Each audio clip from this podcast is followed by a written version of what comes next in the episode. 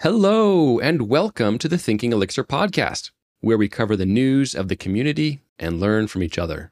My name is Mark Ericksen. I'm Cade Ward. And I'm David Bernheisel. Hey, just a quick interruption to point out that this is our 100th episode. Our very first episode was released nearly two years ago on June 17th, 2020. That means in just a couple weeks, it's our two year anniversary.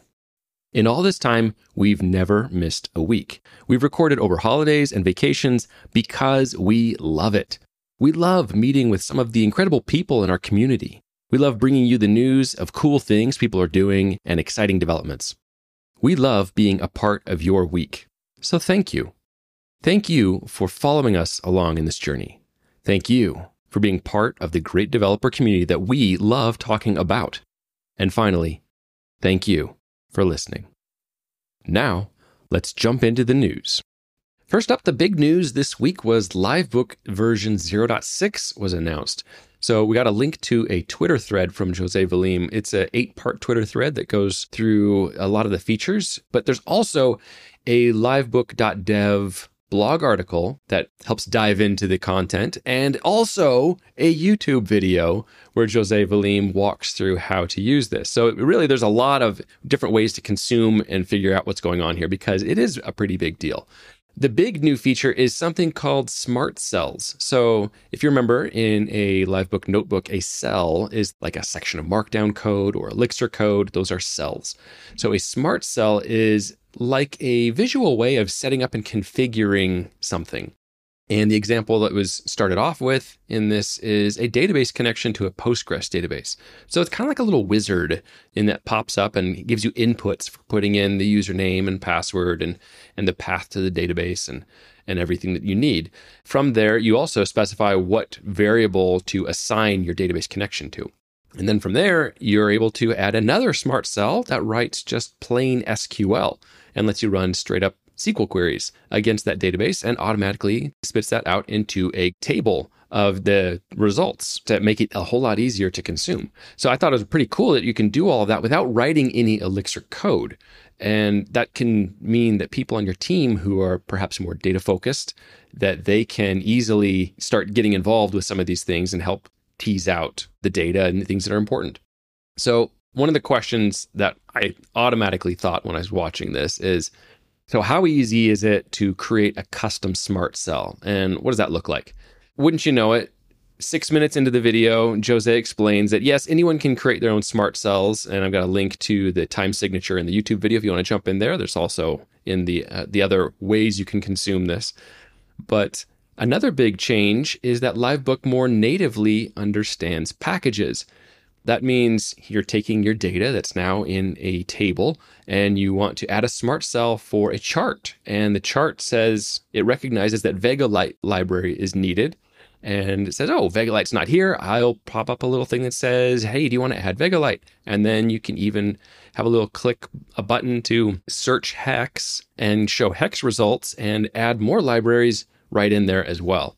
It's like a lot of plumbing stuff has changed and, and gotten improved with Livebook with this one. And the craziest part, I thought, was that you can take these little wizard like cells, these smart cells, and convert them into Elixir code. So it actually converts it into the code used to actually get your database connection and run your SQL queries. And what I thought was just really cool about that is, and Jose makes this point, is that it can be a great way to introduce people to something in Elixir and teach them because you can create your own custom smart cells. So then you can also walk them through what the actual code looks like. there was a there was a lot in there. I and my first my first reaction is like, oh wow, this this is not like some you know some person's side time where they just kind of put in a little bit here and there and that's you know and it, and it works and we're done no like this is like a product you know they're owning this like a product uh, and i mean just judging by like the, the the announcements here like you said there's youtube there's the twitter thread and you know, obviously we're we're the Livebook podcast, so we talk about it.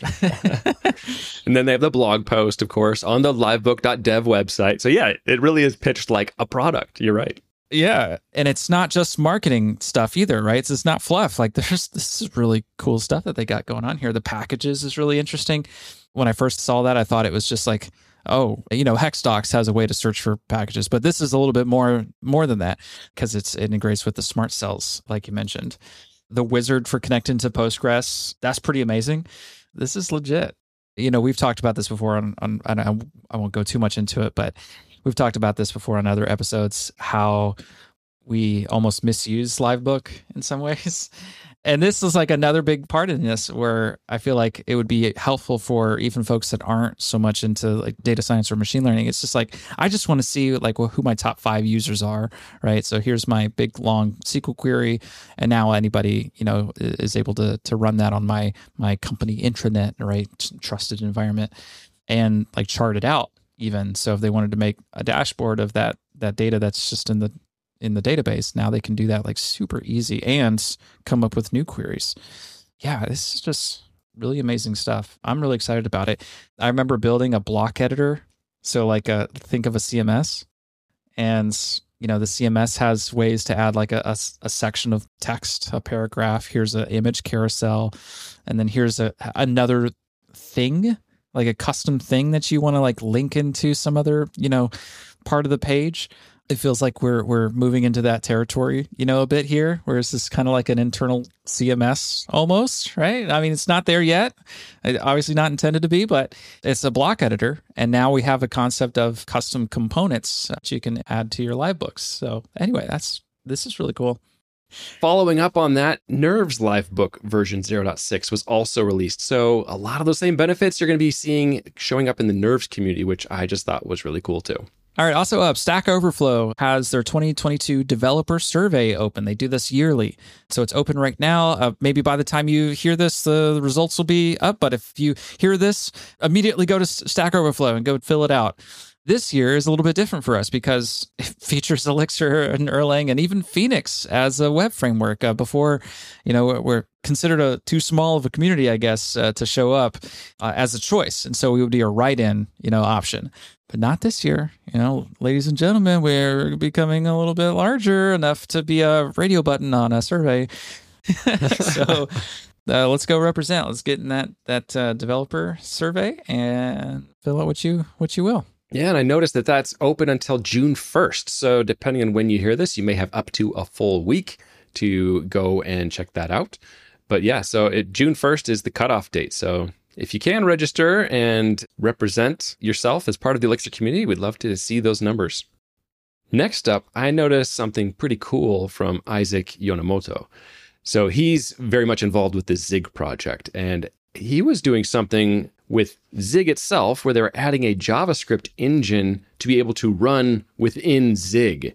So, David, I think I saw you active on the Twitter thread interacting with Isaac about this. What what else is going on here? What is this?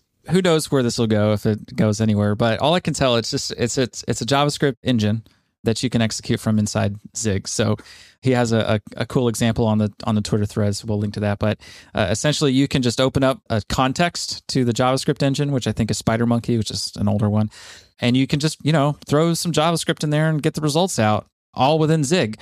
So this isn't Zigler right? This isn't from within Elixir, but could lead there. You know, if there's an interest, maybe, or if, if Isaac is feeling funky one day and wants to wants to do that. But I thought that was pretty pretty interesting to be able to. Anytime you have like inner language kind of integrations like this is is pretty interesting, and and to to ship you know a JavaScript runtime like that and execute it from inside another language is just pretty cool. Yeah, and I was sitting there thinking, like, why would we do this? Like, what? Someone's got an idea in mind when they start off on something like that, right? And so I would love to pick Isaac's brain and see where he's thinking this could go. But David and I were just talking before the show, and I was thinking, what if you just wanted to create your own little Lambda, right? Where you could run your own little JavaScript functions from Elixir.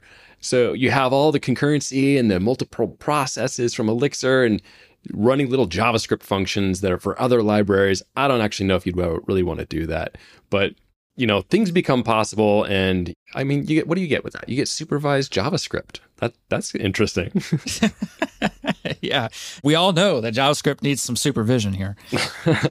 yeah, if you if you really like their like JavaScript's uh, date, you know, functions in there because they, they're pretty extensive. I don't know what's in SpiderMonkey specifically, so maybe it's not all there. But anyway, you can do like new date, and they have international, you know, formatting in there, kind of built into the language, I think. And if that's your your choice and you want to do that uh, because it's easier and consistent, you know, because maybe eventually that'll render on the uh, HTML anyway. Hey, why not? After that, let's shift focus to another package here. This is from Wojtek Mach. He's he's working on Req, right? And this uh, that's a request library, HTTP request library. It looks to be he looks to be adding some pretty cool features. I don't think that they're going to be in Req itself. I think there's going to be some packages that support Req, but I thought it was really cool. We've got a couple links to it uh, of him demonstrating this, but the idea here, the, the feature here is that it looks to be adding some detection of the payload, allowing for some interesting like navigation through the payload. So, for example, if it's a tar file, that's the payload, then you can navigate to a file inside of the tar file as if it were like an Elixir map, right? So you you do your request, you have dot body, and then you like open bracket and you say the file name like mix.exs, and then you have you know the contents of that that file right there so you can do whatever you want. That was really interesting. Here's the other example maybe we can think of cool things to do with this. Another example is if if the payload is an html file then you can navigate the html via like html selectors. So if you download like you know the elixir-lang website index.html or something and you wanted to get the h1 tag the first h1 tag out of it you would do the request uh, body and then put in your css selector for that h1 tag and then you just get the contents of that. I just thought this was really interesting. I hadn't seen this before. Maybe this exists in other ecosystems that i haven't seen this before.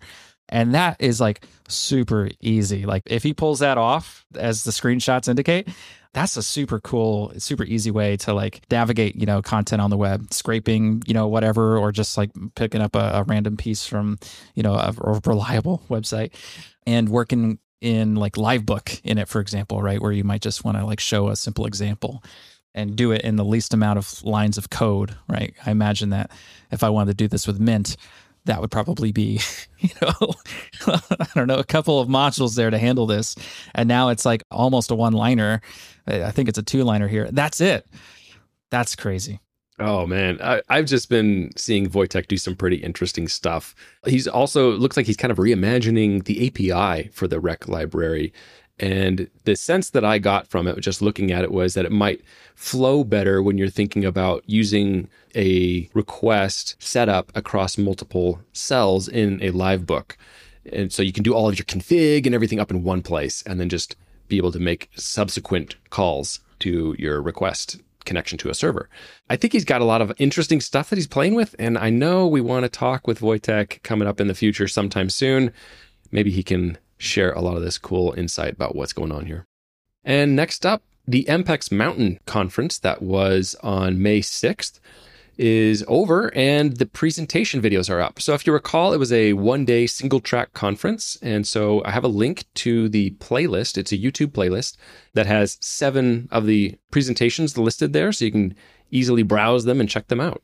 Since we're talking about conferences, here's some reminders of upcoming conferences. There's ElixirConf EU in London on June 9th through the 10th. So that's elixirconf.eu. Go go check that out. Uh, I believe that's a hybrid conference, so you could attend that online if you wanted to, if you're not local to the EU or London.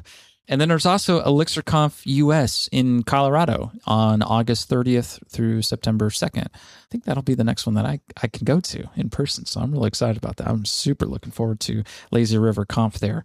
I totally need to get a, an inflatable and just float around for a bit with a margarita or something.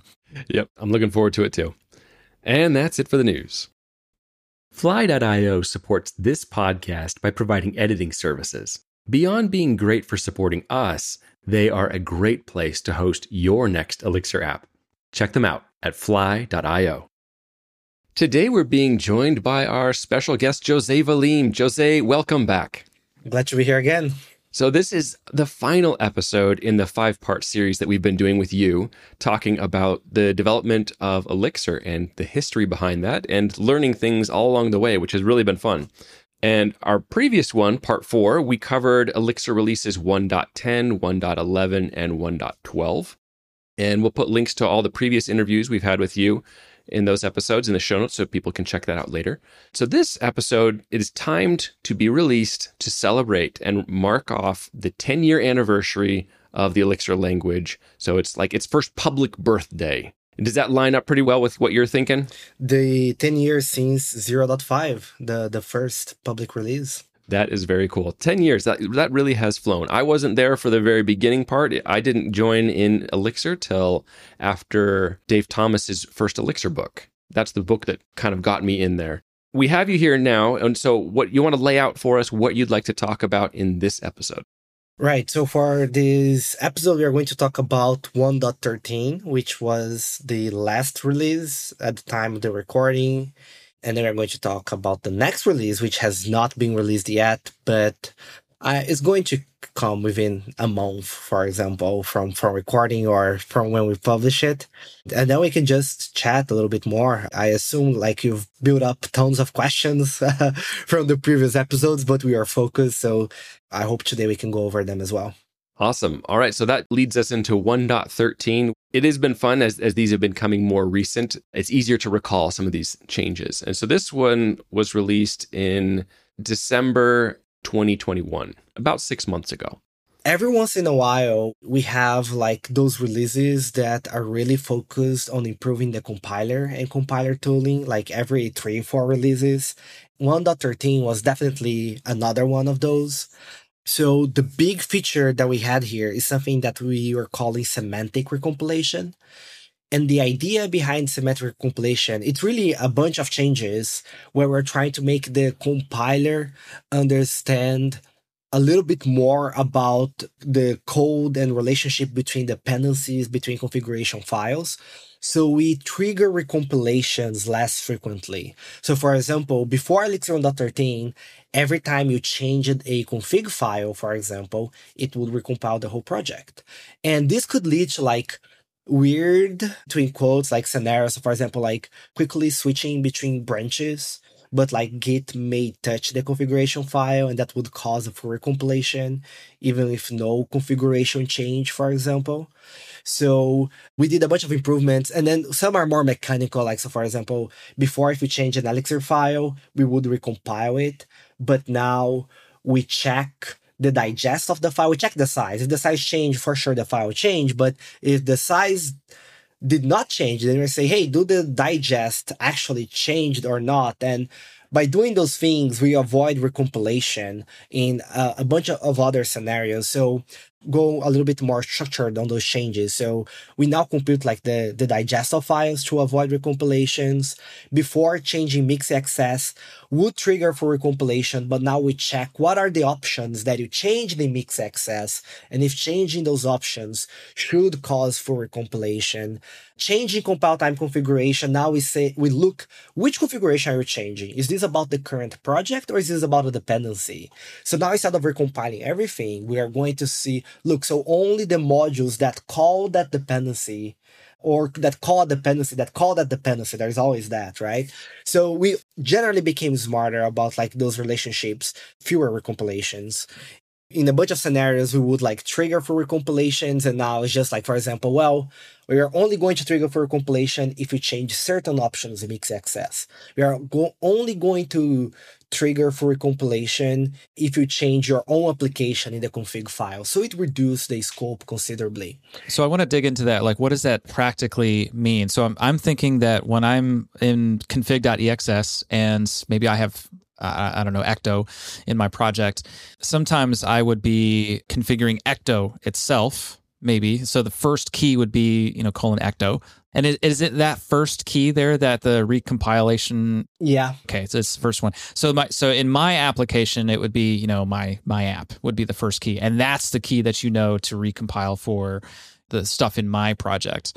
Okay, gotcha. So that's what that means we know the application and then we know everything that depends in that application and we know all the modules of those applications and the, all the modules that depend on those applications.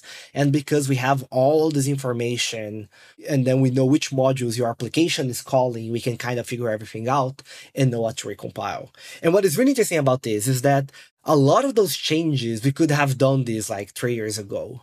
But sometimes like it's not necessarily a, a, technical problem that we don't know the solution to. It's just like you are slowly like being nudged into directions that make you realize wait we could do all those things and improve the experience I did this disclaimer at the time. I'm going to do it again. So for people, because it's fairly new, right? For people who are migrating to 1.13, if you run into any weird scenarios, like, look, I'm recompiling from scratch and that's giving me a different result than when I, I change the project myself, please open up an issue. I feel like we ironed out all of those, but depending on the project, a specific issue may be triggered. But yeah, it was a like making the compiler smarter like that. It was a big conceptual change. I don't think it was like technically very complicated, but conceptually it was a big one. A lot of the changes there were also contributions for the community, especially Mark Andre, who was also on the show, I think, talking about some of those changes. So it was really cool. And related to this, I'm just jumping ahead here. The other, we also made a lot of improvements to mix xref, which is the tool that helps you understand your code base and how the things relate. Because every time it's like this, like somebody comes with a, like, oh, compilation is slow. And then I'm going to talk to them like, hey, how can we improve this? How we can change things? I'm asking them to run some commands. And every time I get out of a session like this, I'm thinking like, hey, how can I make this easier next time? Either so I can give them a command to run and I get all the feedback I need, or so they can debug the problem themselves and they don't need to reach out to me. And there were many improvements to Xref, but the biggest one by far was that we added mix xref trace and you give the path to a file in lib, for example. And we are going to execute that file. We're going to compile that file and we are going to tell like, hey, this line has a compile time dependency on this. This line has a runtime dependency on this. So it really breaks everything down so you can kind of know where your compile time dependencies are coming from. And this is really, really neat. If I remember right, I think this also had something to do with like transitive dependencies too and finding that tree more accurately. And I think Marc-André also had a lot to do with that. Am I recalling correctly? Yeah, so one of the things that uh, it's is the tricky part in compilation is like you start having transitive dependencies and one of the other change we got to Xref, which we are referring to, is when you accidentally get those transitive dependencies. So uh, Marc-André he contributed flags to make it easy to find those as well. Uh, but it, it's always the thing like you say, look, this thing has a transitive dependency on these, and then they're like, okay, but where is it? I have a file. It has like 300 lines of code. Where in that file is it? and the trace helps you find it. That's interesting because it's features like that that I haven't had to reach for for a long time, just because I have not noticed compile slowness that's been impacting me. So things have gotten so good to the point where, at least with the projects that I work on, I'm not seeing that pain point, which I think is just it's great. But I, I think it's good that we know about this as a diagnostic tool to help out. Like sometimes we might be jumping into a new project helping out, like especially as a consultant with you, Jose, helping out with other teams. They're asking you to come into an existing large project. So having these kinds of tools on hand would be super helpful. Yeah, what happens a lot as well is that we are working on those tools and then like people are running those tools in their projects and then they realize that sometimes those dependencies they are coming from plug, they are coming from Phoenix, they're coming from Ecto, they're coming from GraphQL. And then we solve those upstreams. So a lot of times you're you're like the fact that you are on latest Phoenix, for example, means that you got some of those improvements and you are enjoying faster compilation time. So when your project grows, the thing that was a bottleneck for people in the past, they are no longer a bottleneck anymore because they were fixed at the root, right? So the problem is gone. And so you're not running into this. I remember one of those flags. You'll see it in in the diff if you run the generator for a new Phoenix project. You'll see a, uh, a difference there. Uh, one of them is is plug init mode or something along those lines, and it and it can switch between runtime versus compile time. And so that was something I think that was causing a lot of people's projects like just recompiling all the time when it really wasn't needed to. And so in development and maybe in test mode, I think now runs in default to be runtime mode instead of compile time. So to avoid all those recompilings, you know, happening needlessly, maybe.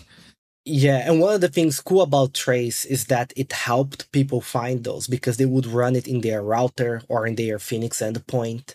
And they were like, hey, there's a compile time dependency here. And then they would open up an issue and then we could fix it. So I think the tracing functionality, it's a really nice addition to the general tools that we have. And it's going to, to help improve everything.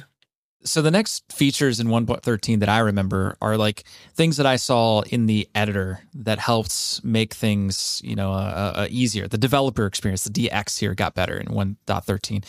And there's two parts. Code formatting plugins, and I think we're starting to see like the the introduction of like, you know, the the, the example in the changelog for 1.13 introduces like what if you could format your markdown in your docs, you know, through an external plugin. Or more relevant now that I'm using is the HEEx formatter, which came, you know, a little later after this release. So all of your HEEx templates can be formatted now too through this this new feature, this this code formatting plugin. And so so there's that one, which we, we can come back to that. But the other part of this was while you're editing, maybe um, you have some code completion that's occurring and there's better auto completion now that can happen because you might be in the middle of a sentence or middle of a of a module or you haven't gotten there yet and and things wouldn't be able to auto complete before. And now it's a little bit more intelligent about that. So tell me about that one first. But tell me about code.fragment because I don't I don't understand how this works. Tell me how that that part works. How did we get better autocomplete? We always had like so for example, a compiler in a language only needs to worry about complete code right? So for example, if I write like one plus in my function and then I try to compile it, the compiler is going to be like, hey, I can't parse this. I'm not going to compile it. But a code, a IDE, a code editor. So a lot of those features, they were driven because we were working on Livebook. So we, we wanted to add those features to Livebook. And uh, Marlus Saraiva, he was still with us at Dashbit, and he was like, hey, I implemented those features in ElixirSense and then we were like, well, maybe instead of like implementing everything again, let's. And he was like, oh, and Marlus would say like, and this is so complicated because we are using private APIs. So sometimes those things change between Elixir versions.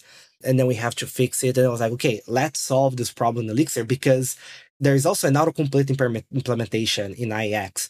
So, like the joke I was telling at the time is that there were three people at the same company, Dashbit. So it was me for IEx, Marlus for ElixirSense and the, and the language server. And now Jonatan for Livebook, they were kind of implementing the same functionality in different places. They were like, okay, enough is enough. And because we have this in IEX and it feels such an important part of the language, we want to solve it at the language uh, at the language level. So we introduced this module called code.fragment. And the idea is that code frag- fragment has functions to work on pieces of code on fragments of code where you know the syntax may not be valid. I can i can like open up a do but never write the end. So we, we want to do this stuff. So we added like a functionality for that. And as a consequence of this so the only the only tool that is part of elixir itself that that has auto completion is IEX. So as an example of using those tools, like in Elixir 1.13, we got uh, sigils autocompletion in IEX. We got structs auto completion. Now you know if you have a struct and you type dot and you hit tab, we are going to show the fields on that struct. So we're able to, to improve the core and from that core improve the tools and then this is already being used in livebook but the hope is that this eventually is going to make its way all the way up like to to ElixirSense to the language server and so on so that was one of the the changes that we were talking about, and the other one, code formatting plugins. I think you already covered pretty well. Uh, we want to allow people to format like sigils, for example, like Markdown, HEEx templates. So we added the ability to both format like the contents of sigils in the Elixir formatter. But since we're already like, hey, we're, we're already formatting formatting like a, a, a HEEx, an HTML EX sigil, I may as well format those files as well. So we we added support in general for like code formatting plugins, so we can format additional files, we can format sigils, and provide like this unified experience where somebody's working on a Phoenix application and everything is formatted. Their Elixir code. We already talked about the formatter in other episodes and you know the benefits. So imagine getting that for everything, for your templates, for your your Elixir code. It's just glorious. I'm glad that it's a plugin that that's so easy to get in there. I recently upgraded one of my personal projects. I put the plug in there like instantly and I was just like mixed format, mixed format. And it, it was giving me some weird errors. And then I realized that it needed 1.13. So I upgraded Elixir to 1.13 and it worked beautifully. But I was like, ah, oh, thank you. Like my HTML now looks, I don't have to worry about my HTML.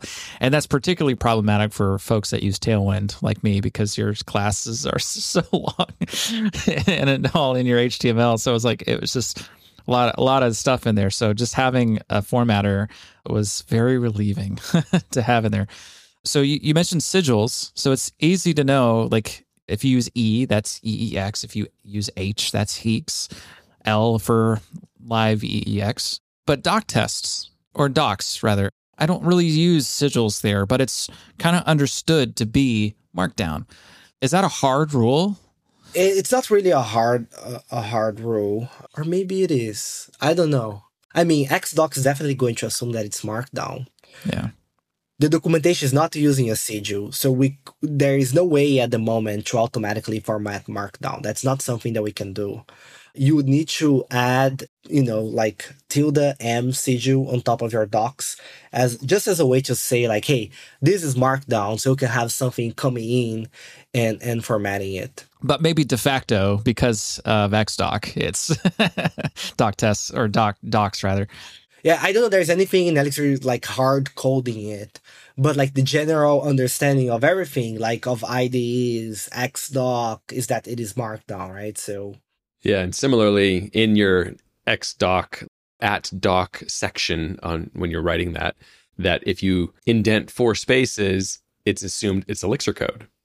Yeah, which is markdown. Yeah, it's four space for code. Yeah. Well, well, that that also assumes that it's Elixir code, not just any code, right? Yeah, and, and that's an ExDoc assumption as well, which is pretty reasonable. But yeah, actually, to be more concise, it probably probably assumes it to be IEX uh, Elixir, not just regular Elixir, right? Because I think you can put in uh, console stuff in there too. Yeah, the, the the tool that we use, Makeup, for the syntax highlighting, it actually doesn't have something for IEX. It just it just takes everything, and then if it starts with the IEX prompt, it says, "Oh, it's an IEX prompt," and automatically handles it. Which I think it's it's great. There is no point of like you know don't want to be like reviewing a pull request, say, hey, you have to write this to Elixir, from Elixir to IEX or something like that. There was another part of the code formatting that was updated in 1.13. It was this idea of extended code formatting. I believe that we were also there were other improvements to the formatter, and that's why we and we said like there are a bunch of general extensions. So besides plugins, you know, I said like in 1.6 we we added the formatter, and then we have been like slowly exposing some of the APIs functionality that uh, that we had. And in 1.13, we kind of finished this this journey to allow you to give any Elixir AST and format it through the formatter. I believe there was also an episode. This was the work I believe Lucas did, and then he also released like a Sourceror library, which is a library for like doing uh, source code manipulation with Elixir. So that's part of the features that came with the formatting as well in this release. There are two other features in here that they are small, but I, I wanted to discuss them very briefly. So one is that we finally have the power operator, which is like asterisk asterisk. It only took us almost 10 years to get it. and the other feature that we got is that you can do now a import a module. And before the the only option when you specify the functions you want to import, before you could do only functions and only macros, and we added in this version only sigils, so you can import only the sigils of this module. And both of those changes they were motivated by Nx because with Nx, our goal is like to bring Elixir to, you know, new domains, new areas, and probably like new professionals, new developers, new enthusiasts that uh, are not using Elixir for what we generally use to, like for web or embedded or data processing. And then we are constantly thinking like, because you know, if you have, if you need like exponentiation, right? Uh, if you need power in your applications, then we would call like math dot power, right? Then we would be like, okay, this is fine. Like it's not going to be like such a such a big thing. But now like, hey, we want to do numerical computing, and then they're like, how do I do exponential power or exponentiation? They're like, well, you know, just go do this. Like go just type the whole thing. People are like, why don't you have an operator? And even more important was the sigil stuff in NX, we have like sigils for defining vectors and matrix, but we don't want to tell people like to import all the NX module only for two sigils. And what you can do is that you could say import only and then you could type like sigil underscore m, which is the name of the sigil, and pass a arity of two. And that's how when we want only the sigil of something, that's how we have been doing those things historically. But I was like, this is nonsense. Like, you know, like this looks like a magical incantation that we all have been like, we understand how things work and we don't use sigils that much. So we are like, okay, this is fine. But now we're like telling people like, hey, you know, if you want to write a matrix using this special, super nice notation, you have to put like this import nx, comma, only colon, open bracket, sigil, underscore m, column, two, close bracket. It's like, that's too much, right? or like, we need to make this experience a little bit better. So it's funny, again, small features, but really driven by like, is moving a part of the experience that would have been fine for us but I think when we want to onboard new people and those are the first things they're running into, we want to definitely make that cleaner, definitely cleaner. Wait, so is that how you talk to the computer when you're trying to? is that is that why you get the errors you're getting? Yeah, th- that's why like there there are just a parenthesis here. If you actually use dictation for programming, you're not going to succeed. I don't think it gets open bracket. Colon definitely gets but yeah, it's not going to get the casing right, for example, right? You're going to say like import and X is going to be everything is going to be lowercase, right? So uh, there is a cool software uh, which is open source called Talon, which is meant to add like dictation for programmers so it understands like commands when you say like camel case, upcase, and this kind of things and punctuation and so on. But yeah, that would be that was my dramatic interpretation of it. Yeah. yeah. Colon. Yeah. Open paren. Speaking of um, making things fast or or better for you know new developers onboarding onto a project, there's a new mix test thing, right? Because one of the first things that new developers might be going into a project will do, will try to do, is run the tests for your project to prove that everything's compiling, everything's working, you got all your your ducks in a row. Is there a new flag that came with mix test to, to figure out timing? What was what was the deal there? Yeah, so this one I expect new developers to not need it. So somebody was saying their test suite was slow, and then it was slow to start or something like that. I don't remember the details, but again, going through that process of helping that person figure out why it's slow, I was like, wait, is it slow to load the tests? Or is it slow for running the tests, right? Where is it? So I added this feature to can say profile require time. And that is basically benchmarking the time to require or test files, but without running all of them. So with these, you can kind of, you can get like an idea of how long does it take to only load your test files, which is something that you're going to need only when your project gets super big, but it can help find like inefficiencies around this area. So I'm curious, do you remember if that actually found the problem? I don't remember. I don't remember. That's pretty interesting though. Yeah, cuz like understanding how mix or ExUnit runs tests, that's been like a kind of a mind, you know, opener for me like just to, just to understand how that works. It's a little bit closer to like running an EXS file where things are compiled kind of like on demand and like th- different th- tasks that are opening to run these tests and how tests are understood to the system and tracked over over you know the lifetime of them running. That was a good learning experience. I, I guess I, sh- I shouldn't suggest this for new developers, but I thought that you know if you can understand how ExUnit works, that's going to be a lot of like the good things about Elixir because like a lot of really cool Elixir features are used in ExUnit, I felt anyway. pretty cool. Like, yeah, because you, like you said, like just to require the files. That's not like in my mind, I still separate compile time, runtime. But in ExUnit, those are happening at the same time. They're not separate phases necessarily in a, in a, like a, in a project that compiles an artifact and then you run the artifact separately. These are happening at the same time. Yeah, so let's start the new segment of the show, which is how ExUnit works in one minute.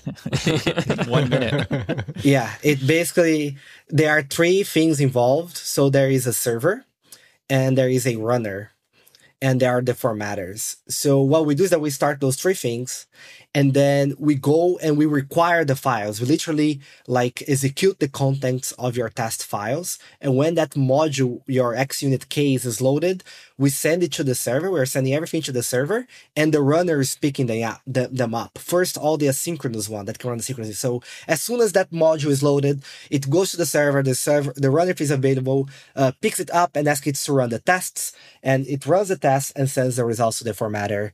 And that's how ExUnit works in a minute segment. Wow, you got it. I was really hoping you'd go over a minute, but you got it. That's really cool. Yeah, thanks for going through that. Maybe last thing on 1.13 and then we can talk about the future a bit because I see I see this in a lot of projects when I'm upgrading, you know, my my projects. Mix config, mix.config. We we talked a little bit about this back in 1.9, but mix.config officially deprecated in favor of the new one config. And this was to help support releases and runtime configuration uh, a little bit better, if, if I'm recalling correctly. Yeah, so config in 1.9 was no longer part of like a configuration is no longer part of only mix. It's a thing that you want to do in a release where mix is no longer available. So we introduced the config module to kind of host everything. And with this mix config is you know it's deprecated. Gone. Yeah yeah. so I bring it up because when you upgrade to 1.13, you're and you, and you haven't already done that, fully moved over into the config module, uh, you're going to see a lot of warnings. And perhaps if you have dependencies that are still using mix config, you might see their warnings too when things compile. That's okay.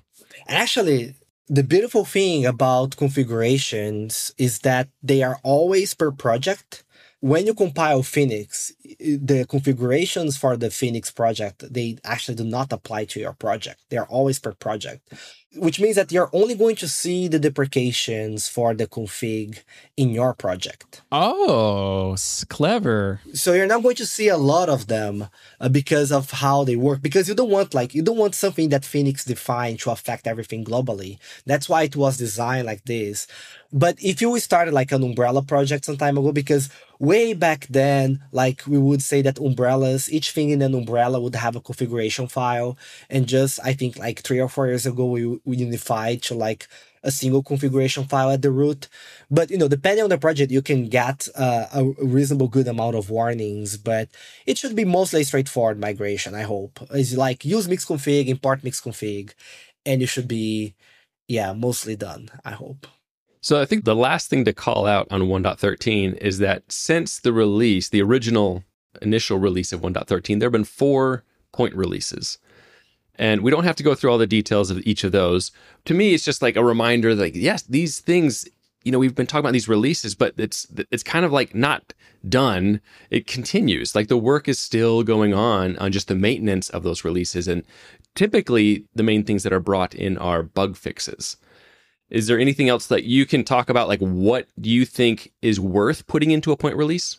Yeah, it's generally bug fixes, and most of the times are bug fixes to new features, like the huge majority of the time. So, for example, uh, 1.13.4, and I think most of like the bug fixes, they had improvements to to sometimes not even a bug fix, but like a something that was missing that was very important for that functionality to work. So, for example, uh, we were talking about the code plugins, right? The code formatter plugins.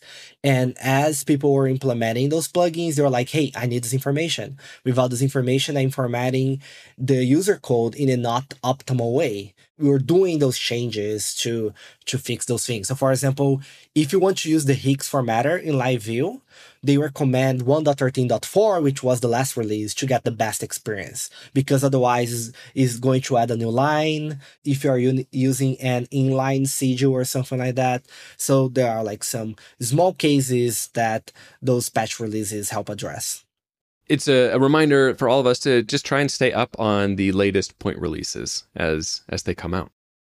So now I'm excited to maybe look at 1.14, which has not been released yet. And you were mentioning up at the top of the show that this might be in, you know, two to four weeks, depending on when that's ready and along with the release of this episode.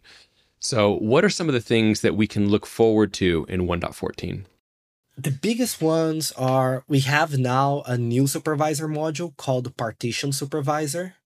And the idea of a partition supervisor is that if you have a process and that process like perfectly partitionable, like you can like create instance of them to like distribute the work and they don't need to communicate with each other, the partition supervisor is a very easy way of doing this. So, for example, a very common usage where you can think is like, for example, if you have a task supervisor in your application, that, that task supervisor may become a bottleneck because it's still a single process that has to start a bunch of tasks.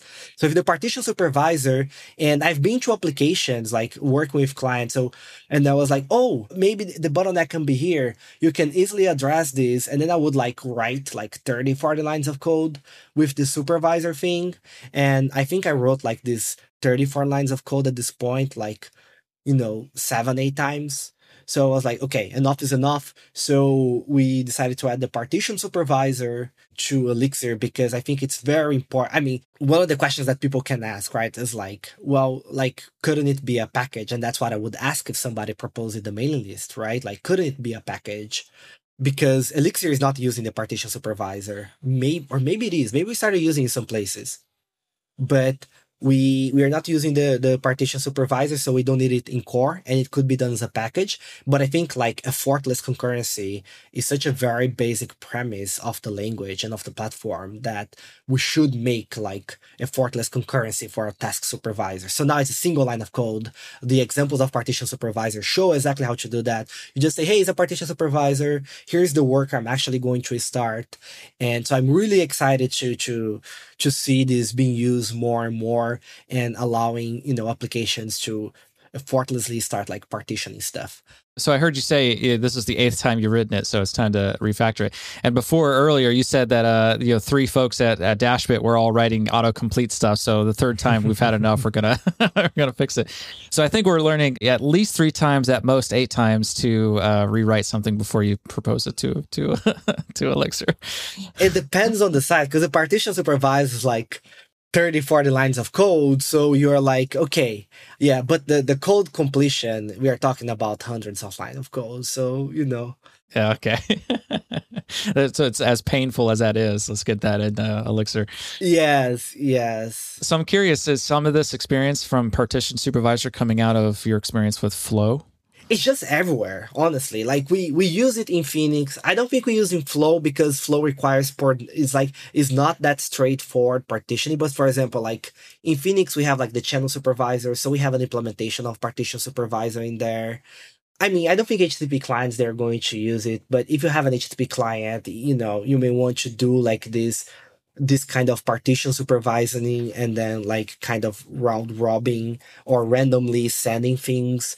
So there are a bunch of use cases. And that's why I said like I've implemented so many times, sometimes like telling people how to do it. I, I don't think I recall like particular examples, maybe because it was so many times. Another thing that I think is coming up in 1.14 recently we were talking about some of the improvements of OTP 25 and one of the things that came out from one of our previous discussions with you was the improved errors on binaries. So is that going to be landing in 1.14? OTP 24 introduced the Erlang Enhancement Proposal 54, which was about extended error information coming from Erlang, which did the general like improvement to error messages in Erlang. Fantastic work. And then one part was missing, which was binaries. I opened up an issue. The OTP team agreed that should be improved, and they did a fantastic work of improving the binary error messages. They are really, really great. I'm really looking forward to people to like trying this out and have going from experience where before like you would do the concatenation be- between like an integer and a binary and it would say badarg and now it's going to say look the first part of our binary here is not the type that it was expecting really great error messages and in order to fully use it, you need 1.14 because just to improve a little bit the experience. So in EP, EP54, they added uh, new fields to help like the formatting of the binaries. So we are now passing this information to Erlang when it needs to build the error message long story short, yes, uh, we are getting those improvements in 1.14. And the other thing that we improved, this is, was a pull request that I sent to OTP, is to improve the error messages in evaluation as well. And this means better error messages in IEx and better error messages in Livebook. So again, another small change that I'm really excited about, and I think is going to be like a, big difference to like you know just the experience like making everything like feel great and shiny. I think that does come back to helping people who are coming new to the language especially having better error messages because that's one of the things that was awesome about elixir you know when i first came to it a long time ago which was just that the error messages were really quite good already at that time and now they've just gotten better and better since then.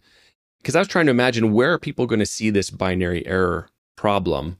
And you mentioned like this idea that if I'm concatenating an integer with a string or something like that, I'm like building my own output. Like, is that where people are mostly going to see that? Building binaries by hand and binary concatenation. Those are the, the two main scenarios where you're going to see this.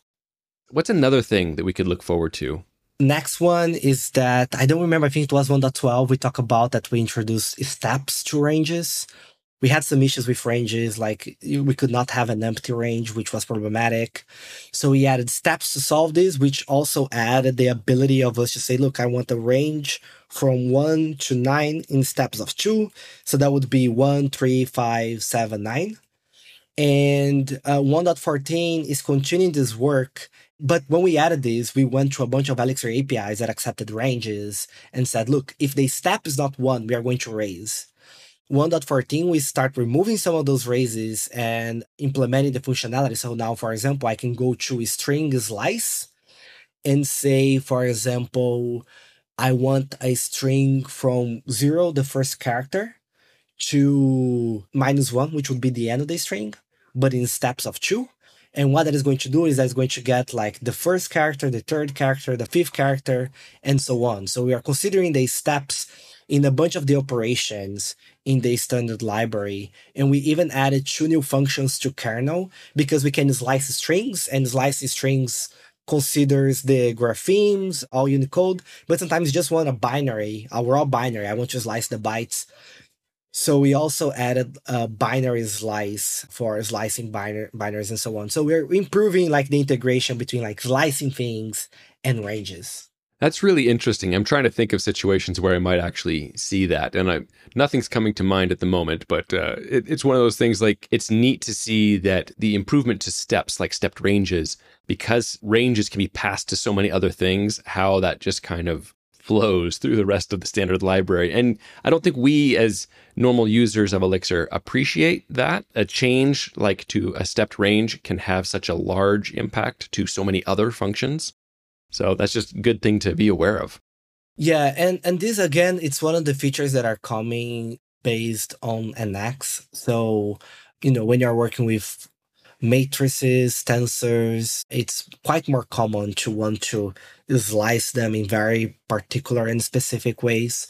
And people who are coming from Python, Julia, MATLAB, they are all used with, you know, like with those affordances. So that was one of the the motivation of it. And I think I think what makes it really clear is that like nobody asked for this before. Right. And the fact that we're adding those features now, those requests come all the time, it just shows like there's really things in there that depending on the kind of applications that are going to build, it's rarely going to like to come up. And that's fine. I noticed one thing in the in the changelog when I was reviewing it for 114 with the multi-line EEX comments that really warmed my heart, I guess you could say, because I feel like I'm constantly like commenting things out, and then just like it's uh, it's the multi-line thing never made sense to me. So where did that come from? It's hard to explain, I think, through audio, but the need for it is that the previous way we could like put comments in EEx templates, you could not comment an EEx template itself because when we would comment like a EEx snippet, it would cancel the comment the way we would do comments, it's really hard to explain, but it basically means like imagine you had a template and you would you wanted to comment a large chunk of it and you would hit like something in your in your editor, like comment all those lines, it basically it would not work because the the thing that we use to to delimitate the comments is the same thing that we use to delimitate EEx. So it would get confused when which one starts and the other one finishes.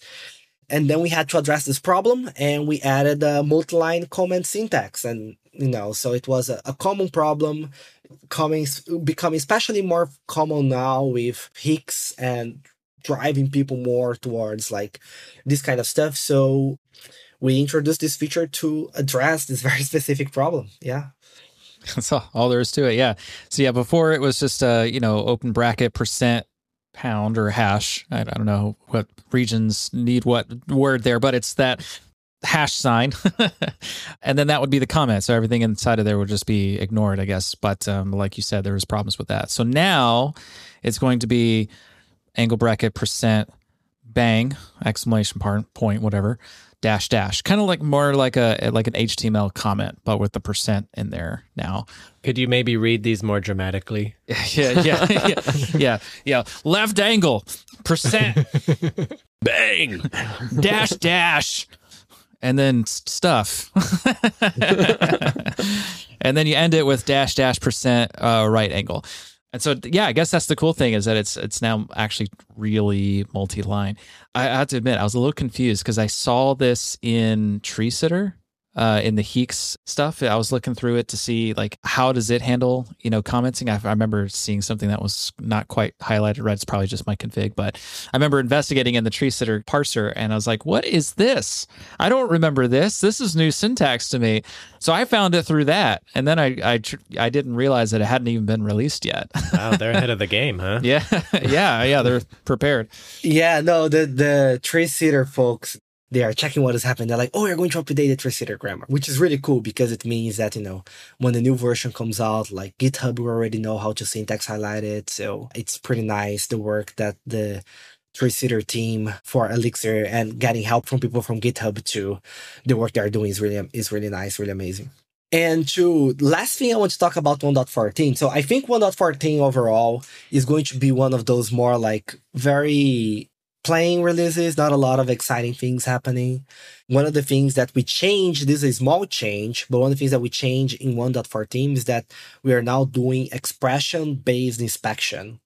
So I'm going to give a shout out to to to to Wojtek. Uh, Mach works with me because it feels like every two other months he's like, let's talk about that problem. and the problem is if you're using like the decimal library, it's going to be printed in, in, like inspected in the terminal for example yeah her messages as like hash pound right decimal and then left angle and then the contents of the decimal. So we had like this special inspect representation that we would use for decimal we would use for version we would use in a bunch of different scenarios. Probably use it a lot in nx too yeah.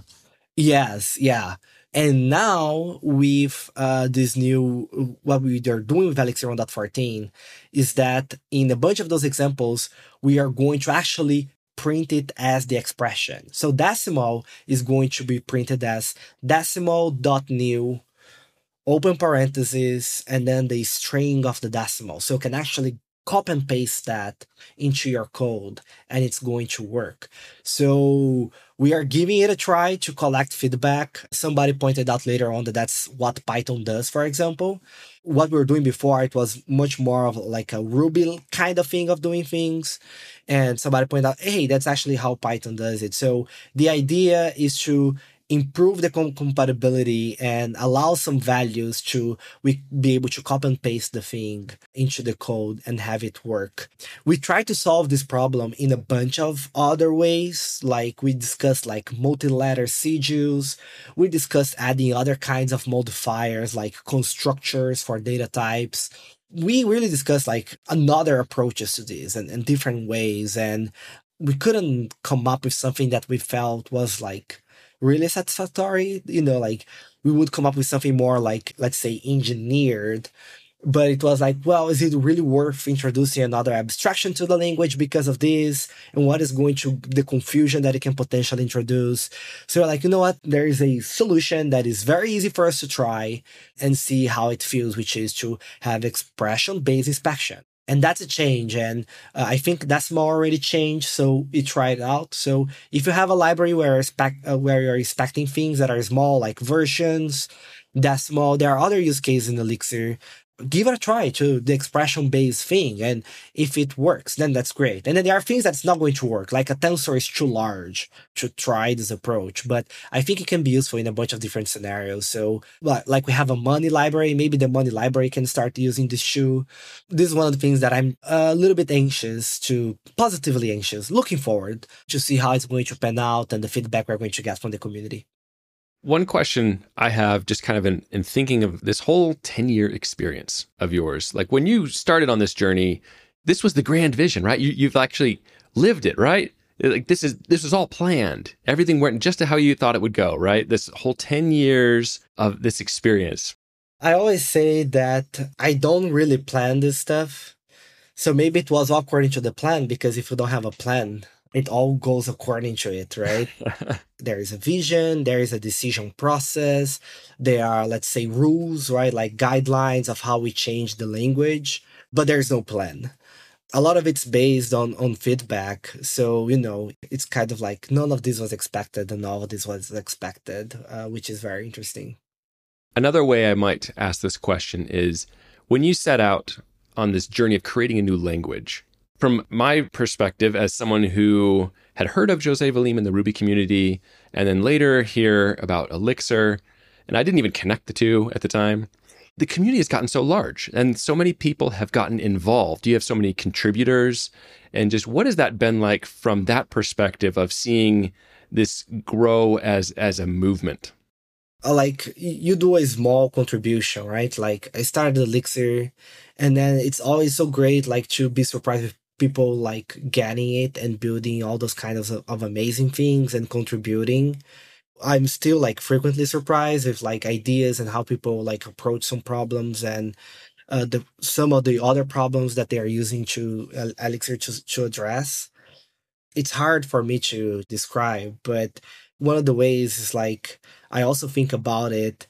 Elixir is like the biggest project i have ever worked like it's i'm working on the same project for 10 years and i'm still really excited about it. So uh, i think that's like a, a, a good sign and that motivation a lot of it it comes from external right? It's not like intrinsic motivation. I do like one hour meditation i should stay motivated. No it's like it's really driven by the by the community and all those intera- iterations and feedback that that we get. So well, you mentioned there like the idea of being surprised.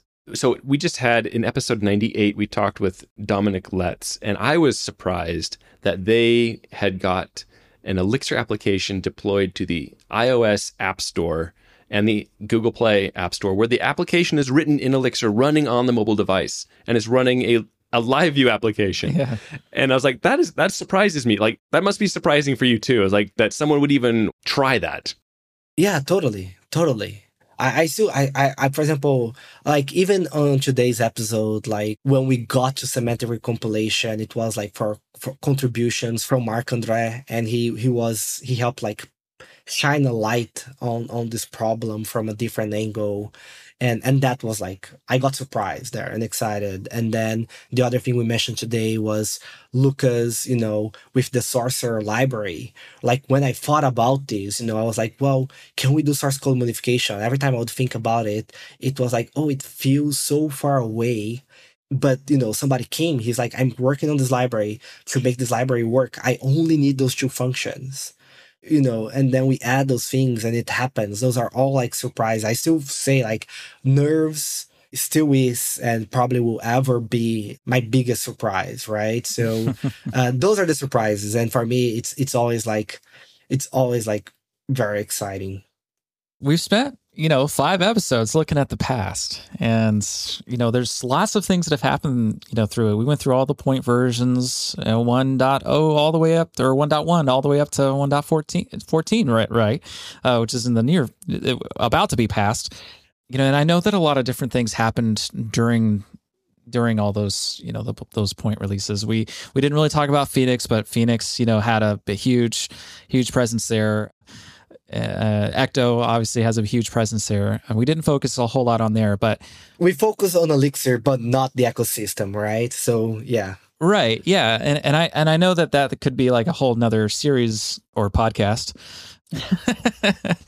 I guess that's what we do, right? We talk to everybody that's that's writing stuff in the ecosystem. But you know, for you particularly, you know, I I remember Plataformatec. I remember Dashbit, you know, and Dashbit's still still going here. Like you've had a lot of personal journeys here, you know, as well. You, you have any highlights there about Dashbit, like what you're currently working on? Let me just give a little bit of context. Elixir was created inside a company called Plataformatec. It was a consultancy in Brazil and about like 2018, we started a kernel inside Plataformatec that would become Dashbit because Plataformatec was acquired. And then I was like, okay, we are going to get this kernel that was really focused around open source and start Dashbit. And at the time, it was Wojtek, Marlus, and myself. And so we started Dashbit. I think it was at the beginning of 2020, I think. Yeah, we're kind of yeah, it feels feels about right. We started already running, you know, because we we just extracted something that was fully working inside Plataformatec. and we just say, hey, we are calling this Dashbit now. And what we do at, at Dashbit is that we have one service which is called the Elixir Development Subscription, and that's a contact line between the Dashbit team, the three of us. So Marlus left later, and now Philip. He was on the show recently talking about what's the precompiled. And so we have like uh, is a is direct contact between your engineering team and the Dashbit team, where you can help you with code reviews, architectural discussions, and this kind of stuff. And the goal of Dashbit is to work with a limited and selected amount of clients so we can get experience from how people are running like Elixir at scale, in production, under different scenarios. So we get a lot of this feedback. And to use that work with the clients is to empower the rest of our open source work. So Dashbit was definitely like starting Dashbit was you know, was definitely a change. And I'm really happy of being able to put this vision on the website and, and, and, and so clearly. I remember people at the time, the, the, you know, the international community, they were pretty cool with it when, when it was announced that Plataformatec was being acquired. Everything was like, kind of like, oh, it's all right. Everything, you know, there was not a lot of panic, let's say, but like the community in Brazil, they were like a little bit like, you know, what is happening? But then we announced Dashbit and being able to put the vision of the company that is really about open source. Uh, it's something that we, we were really happy with. And today we are at a position. So let me just give a quick a rundown. We are nine or 10 but the team of like that is working i'm going to use the word consultant but i don't think we're really really consultant but the team that is working with the clients is still Wojtek, Philip, and myself. And then we have four people full time on open source. And we have three other people who are like collaborators, contributors at different capacity. Like, so some people work like two, kind of like two days a week on some select projects. The others, like, they just produce some material from time to time. So it kind of varies. I was really excited when we, we went to a point where we have like more people doing full time open source than consultants at the company. And that was really exciting. Is there anything that you can share about what they're working on? Oh yeah, so I can share almost all of it. I think I think I did a tweet some time ago where I said, "Look, we are working on this." But there's one thing that I'm going to review at Elixir Conference Europe. It's something that I have been working in and out of it for like uh, six months because there's like some paperwork involved, but they're going to announce it really, really soon, just like putting the final dots on the i's. But most of us is no secret. Most of us, we are working on the machine learning story, right? So I, I think like the majority, maybe like five or potentially six. So for example, we have Chris and Ale, they are working full time on on Livebook, for example. And it's worth saying, like, one of the reasons we can also have, like, we can afford two people working full time on Livebook is because Fly.io, they are also sponsoring the Livebook project. So a huge thank you to Fly and, you know, for, you know, believing in the project and investing on it, like, from early on. So we have, like, two people working on Livebook. And then we have people like Fields and Jonatan who are contributing, like, to the different areas of the like machine learning ecosystem because one of the things let me do a pause here. One, one of the things that is worth talking about is because even for like machine learning ecosystem is like quite new it's not even a year and a half old there is already like there's already a lot of work in there. So for example and a lot of libraries. So we have nx which was how it always started, which is a library for like multi-dimensional arrays for tensor. Vector is one dimensional, matrices are two dimensional, and then everything above that we say it's a tensor, so we can work with like highly structured data like that. And then Nx is also that has the the bindings for running Elixir things on the GPU. So that's one library. We have another library which is called Explorer, and Explorer is data frames for Elixir. If you don't know what data frame is, it's basically tables. It's literally tables. So think like an Excel spreadsheet or database table, but in memory. So you can work on it and work on it like very, very fast. Uh, why is it called data frames? I don't know. I did not make this choice, but everybody like in the Uh, data science, data engineering, they know it as data frames. So we say it's data frames for Elixir. And then we have Axon, which is like neural networks built on top of NX. We have what else? We have a new project that I have not talked a lot about it because it just started, which is called Scholar. So when you talk about machine learning, a lot of people talk about deep learning, which is neural networks, but there is a whole other area of machine learning outside of deep learning, and the goal of Scholar is to is to handle all of that. So there are a bunch of libraries, a Livebook that I mentioned, right? So we are all doing like contributions here and there. Yeah, so most of, of efforts there. And one of the things, again, is worth saying related to this is that even though we say it's machine learning effort, a lot of the things that come out of it actually benefits the whole community. I think the best example is Livebook. Like we started really thinking about machine learning, but now like the Nerves team uses it to onboard people experience into embedded devices because you can just run install Livebook on you know on, on your card run that on your device and you have elixir already running there on your embedded device you can make some light blink and things like that that's one example of people getting Livebook and, and and expanding it to to to and use it outside of machine learning. And there are people using it for like instrumentation automating some workflows. So there are a bunch of other use cases out there. Another example that you actually discussed on the show rustler precompiled. So for example the explorer library which are the data frames one it uses binding to to Polars, which is a data frame library, is quite efficient but implemented in Rust. So the thing is, if you wanted to now imagine that we are saying, hey people, come come do like data related stuff, data science, data engineer, whatever in Elixir, and you can use this Explorer library. And then they start a notebook on their machine or on fly, and they want to use Explorer, and they're like, well, you have to install Rust which is super great to install, it's super easy. But after we install Rust, now we need to compile Explorer, and that requires downloading the cargo index. The first time takes like two minutes, two minutes and a half for me. And then after download the cargo index, you have to compile the dependencies and compile Explorer. So we are saying now that your experience is going to take like five solid minutes to you know to just say hey i want this and i want to start playing with this table manipulating this data. So the the idea with Rustler precompiled which you talked about in previous episodes was exactly hey i want to precompile explorer and when i publish the package everything's going to be precompiled. And this whole experience now takes you know like 15 seconds. I say i want to use explorer. It just downloads the downloads the package downloads the precompiled stuff and boom up and running. And you can use this for anything. You can use it for rust things inside inside your company. People can use it for other packages. The other thing that we are working on is that uh, Wojtek's working on is like um, we want to have Livebook as a desktop app. So, you know, Dominic was here twice already talking about desktop story.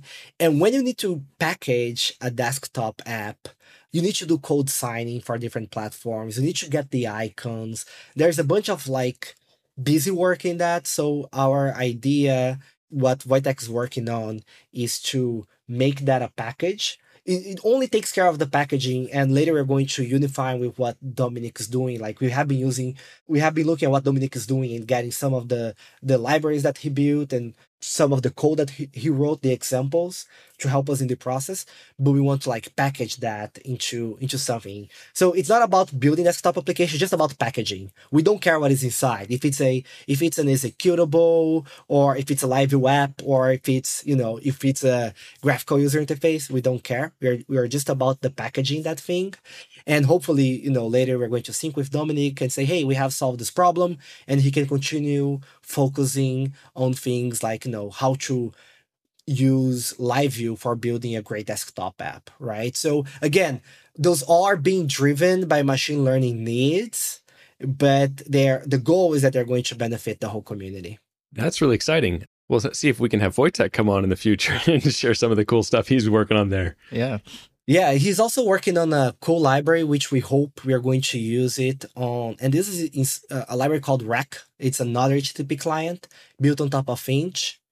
It's a highly opinion, op- opinionated HTTP client.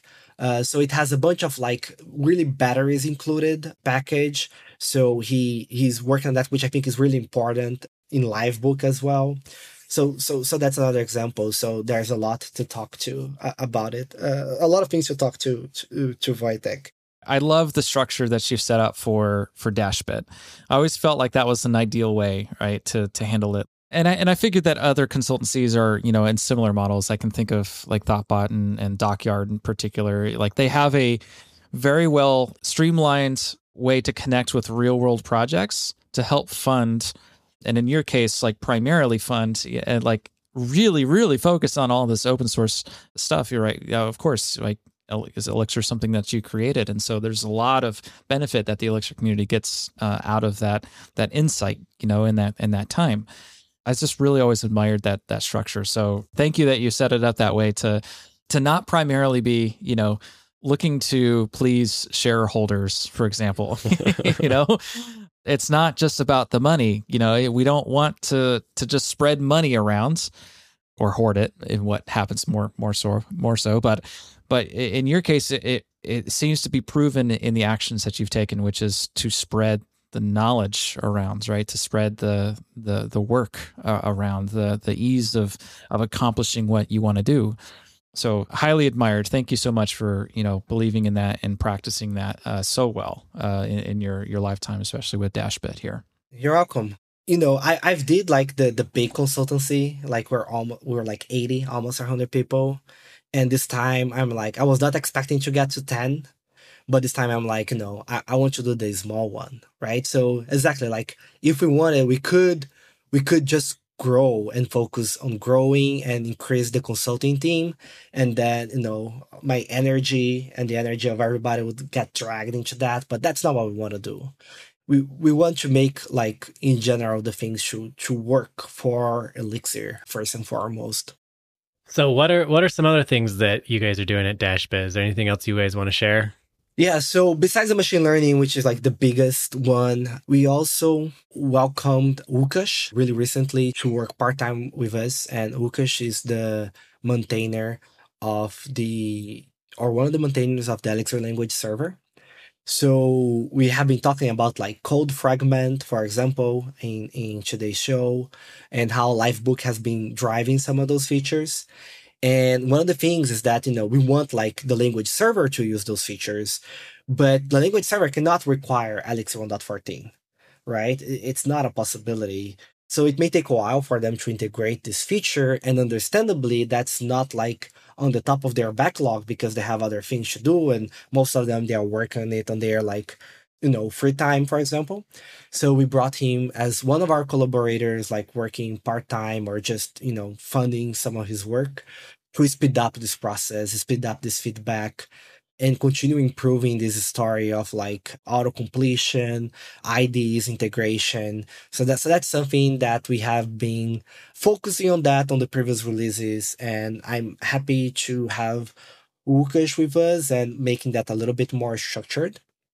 And the other thing, there is another area that we're working on, but we're going to talk about it, uh, the, the Elixir conference. So it's like, uh, three main areas.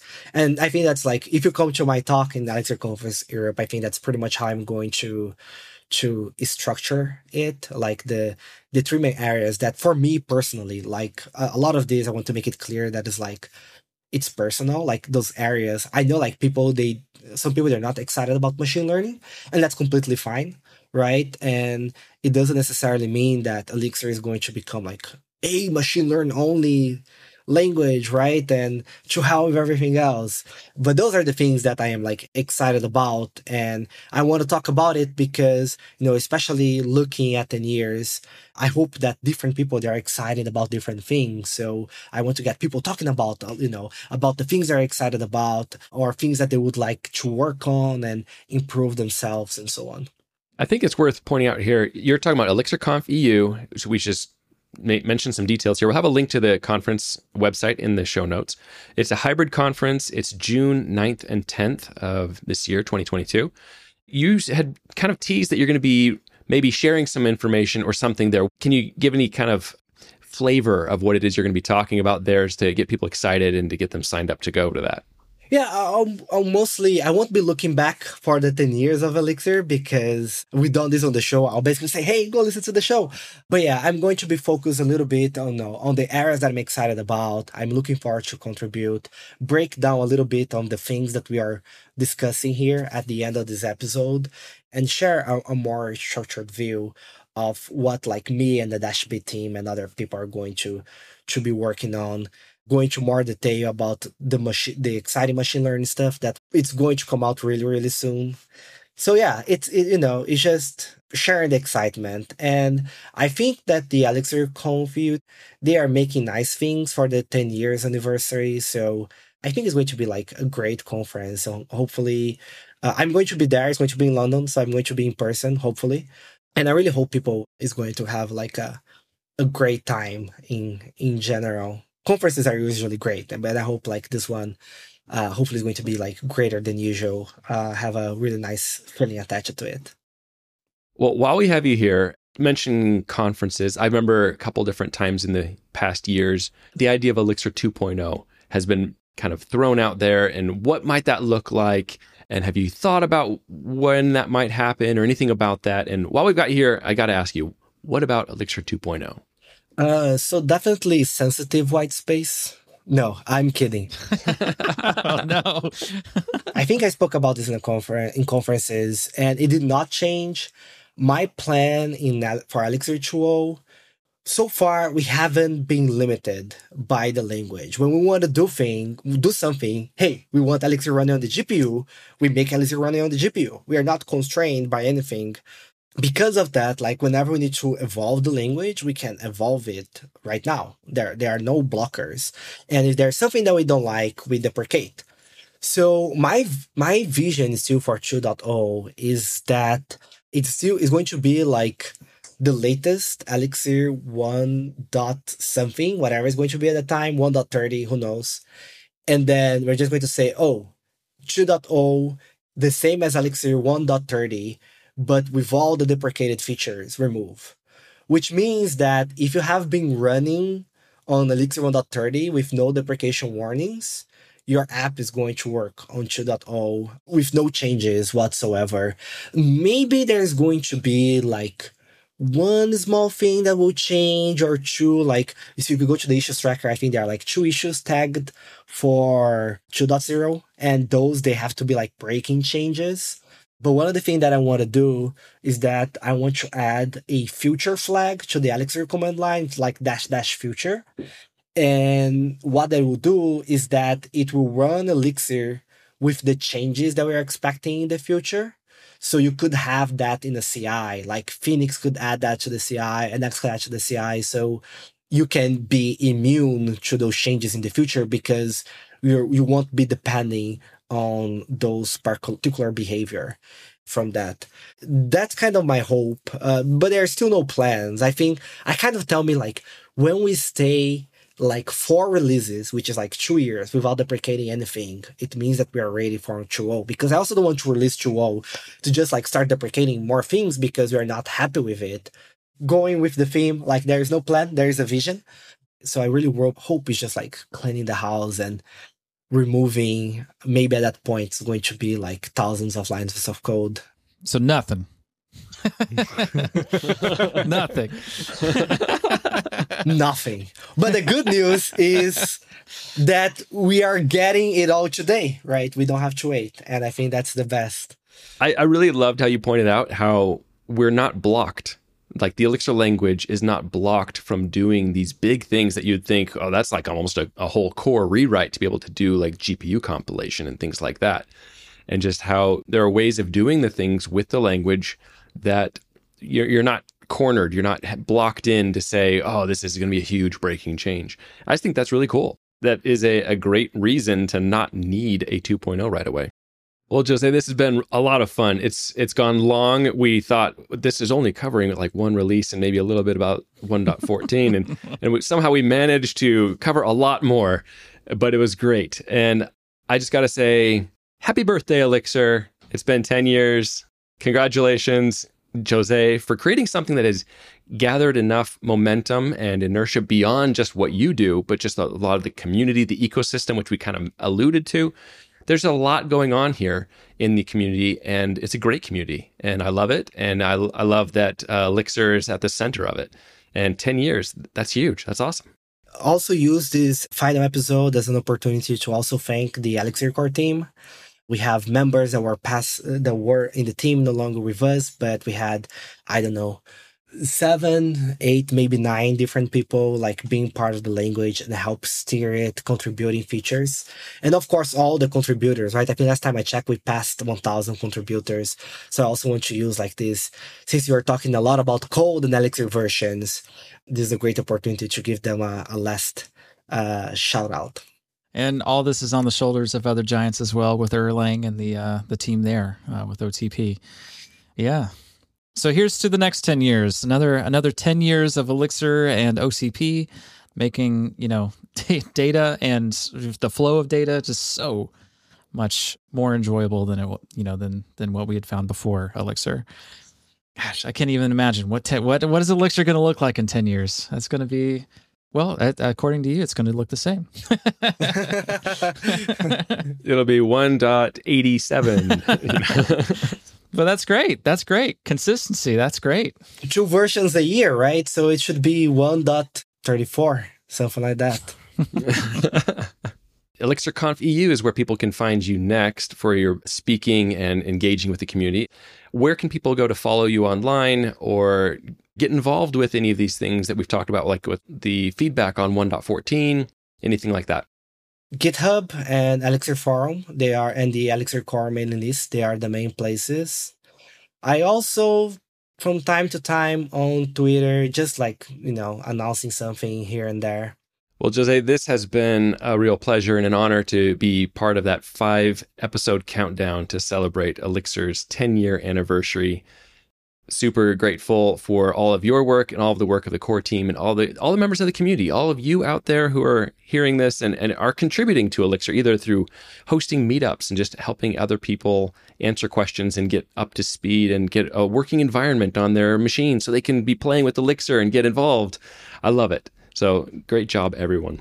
Okay. You said two words and now I have to tell this story, and we are going to finish this with a story that is mostly not related to Elixir. You said the words final countdown, I believe, or just countdown. Oh no. And there's obviously a song Where's this going? called The Final Countdown, which everybody, as soon as I mention it, it's probably already here, like, Mhm. right? I, I don't know if you can sing it because if you sing it, they're going to take the podcast from like the, the store, but you know what I'm talking about. And my first New Year's Eve in Poland. Context I am Brazilian, right? Never saw snow in my life until like two months when it was like it was like zero, zero degrees celsius and it was not really cold right so uh first christmas uh new year's eve in poland i was with uh, my wife. I don't remember if we were, if we were married uh, uh already but I, I think we were already married. So i was my wife and i live in a small city. Actually i live in a village like eh, you know and then we have a small city close to us that kind of represents the village. And like the small city has like 20,000 inhabitants, not really a lot of people. And we heard that they were going to have fireworks in this small city. So we're like, okay, let's go there. Let's go see the fireworks. So uh, my wife, her father, and me, we go to this place and we get there. I think it was around 11 or like 11:15. And when we get there, they are playing the final countdown. And I swear, I'm not exaggerating in any way they play the final countdown from the moment I arrived, possibly before, until the New Year's Eve. so now, like, anytime somebody says like the final countdown, like, oh no. oh no. For It's 40, 45 minutes they played that song. yes. Like so I, I like I was like, what is it like? Maybe they didn't have a budget because it's a small city. like and there was not a lot of people. There were like, you know, like 30 mm, not 30, like 20, 30 people there. And maybe like they just had a budget for one song and they were like, you know, Stretch it out. maybe the person really like final countdown and then we're just going to play it. So yes, it was like 45 minutes of like final countdown Wow. right? But if you think about it, it's like it, it, it works, right? If you just like imagine it's the you have to make this party like New Year's Eve and you just have a song, right? Final countdown is perfect because you can play final countdown to to the final countdown of the year, right? But you can also play the final countdown to the final countdown to the New Year's Eve, right? So if you think about it, like it's a perfect song like to teach recursion or something like that, right? Because well, what is the final countdown to the final countdown? Is the final countdown. So you can have you can just chain the final countdowns recursively. So I guess I was just happy to know that night that I was not like the only functional programmer in town. Somebody that was really familiar with the concepts of recursion Uh-huh. or something like that. But yeah, 45 minutes of final countdown. And every time somebody says it, yeah. Yeah, so I, I wanted to share with it because now anytime somebody hears the word final countdown, they can remember this story and then they can remember the song immediately going in their head. So mm-hmm. I, I'm no longer alone in, in this in this path, you know. I'm forever going to associate it with functional programming and recursion now. Thank you for that gift. oh, and we know like when we are celebrating the anniversary, you know, maybe we can do like a final countdown as well, you know, at the event. many, many possibilities. There are many ideas now, I'm sure. Yes, and check the show notes for following up on that. But if you've made it all the way to the end of this episode, dear listener, I am impressed. This has been a, a long journey, but it's been a great one. And thank you, Jose. But unfortunately, that's all the time we have for today. Thank you for listening. We hope you'll join us next time on Thinking Elixir.